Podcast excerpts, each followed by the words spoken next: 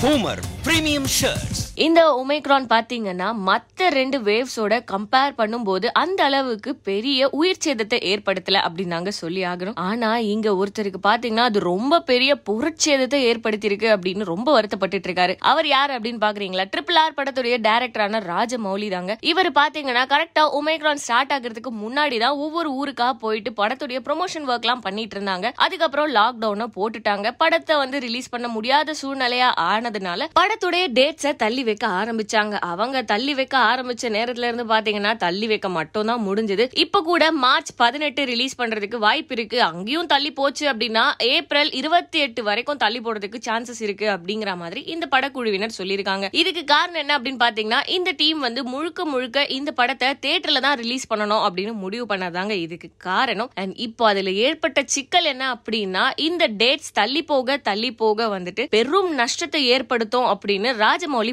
பயப்படுறாரு. ஏற்கனவே பாத்தீங்கன்னா நூத்தி ஐம்பது கோடி வரைக்கும் நஷ்டம் ஏற்பட்டிருக்கான். இன்னும் தள்ளி போச்சுன்னா இதை விட பயங்கரமா ஆகும் அப்படின்னு ரொம்ப வருத்தத்துல இருக்காரு. இதனால இப்போ ராஜமௌலி இன்னொரு வேலையும் பார்க்க போறாராங்க. அது இன்னும் நடக்கல. ஆனா இதுக்கு மேல நடக்கிறதுக்கு வாய்ப்பு இருக்கு அப்படின்னு சொல்லியிருக்காங்க. அதாவது இந்த படத்துல நடிக்கிற ஜூனியர் என்டிஆர் ராம் சரண் இவங்க ரெண்டு பேரோட சம்பளத்துல கை வைக்கிறதுக்கு பிளான் போடுறாங்களாங்க. அது எப்படி ஹீரோஸ்லாம் வந்து படத்துல வாங்கின சம்பளத்தை கம்மி பண்ணிப்பாங்க அப்படின்னு கேக்குறீங்களா? அவங்க வாங்குற சம்பளம் வந்து தலா அறுபத்தஞ்சு கோடியாங்க இந்த படத்துல நடிக்கிறதுக்கு அப்பாடா அறுபத்தஞ்சு கோடியா அப்ப சம்பளத்துல புடிங்க தப்பு இல்ல அப்படின்னு தோணுதுல. இவங்க ரெண்டு பேருக்கும் ஆல்ரெடி வந்து சேலரி போயிருச்சாங்க. இன்னும் பாதி தான் கொடுக்க வேண்டியது இருக்கா? அது வந்து படம் ரிலீஸ் ஆனதுக்கு அப்புறம் தான் கொடுக்கப்படும் அப்படின்னு ஏற்கனவே பேசி வச்சிருந்தாங்களாம். ஆனா இப்போ இருக்க சூழ்நிலையில இந்த நஷ்டத்தை வந்து இந்த ஹீரோஸ் தான் பொறுப்பெடுத்துக்கணும் அப்படின்னு ராஜமௌலி கேட்கவிருக்காராம். பொறுத்திருந்து பார்ப்போம் இந்த படம் வந்து இப்பயாச்சும் சொன்ன டேட்ல ரிலீஸ் பண்றாங்களா இல்ல இன்னும் தள்ளி போதா அப்படின்னு. மேலும் இதே மாதிரி சினிமா சம்பந்தப்பட்ட அப்டேட்ஸ் தெரிஞ்சுக்க சினி உலகம் சேனலை சப்ஸ்கிரைப் பண்ணுங்க. கூடவே பெல் ஐகானை கிளிக் பண்ணுங்க.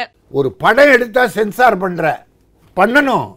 பண்ணணும். இப்போ வெப்சைட்டுன்னு வருது அதுக்கு பென்சார் கிடையாது சார். வல்கர்லாம் வருது. ஓடிடி கண்டென்ட்ஸ் ஓடிடி என்ன? இந்தியா தானே?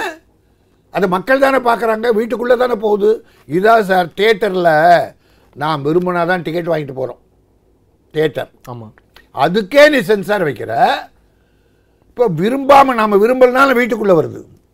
டிவி ஓடிடி நெட்டு எல்லாத்துலேயும் கன்றாவி எல்லாம் வருது. அதுக்கு ஒரு சென்சார் வேணுமால்ல? இதுக்கு தானே சென்சார் வேணும்.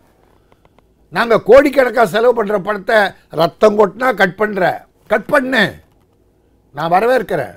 வல்கர் இருந்தால் கட் பண்ணு. கலாச்சார சீர்கேடு இருந்தால் கட் பண்ணு. நியாயமாக கட் பண்ணு.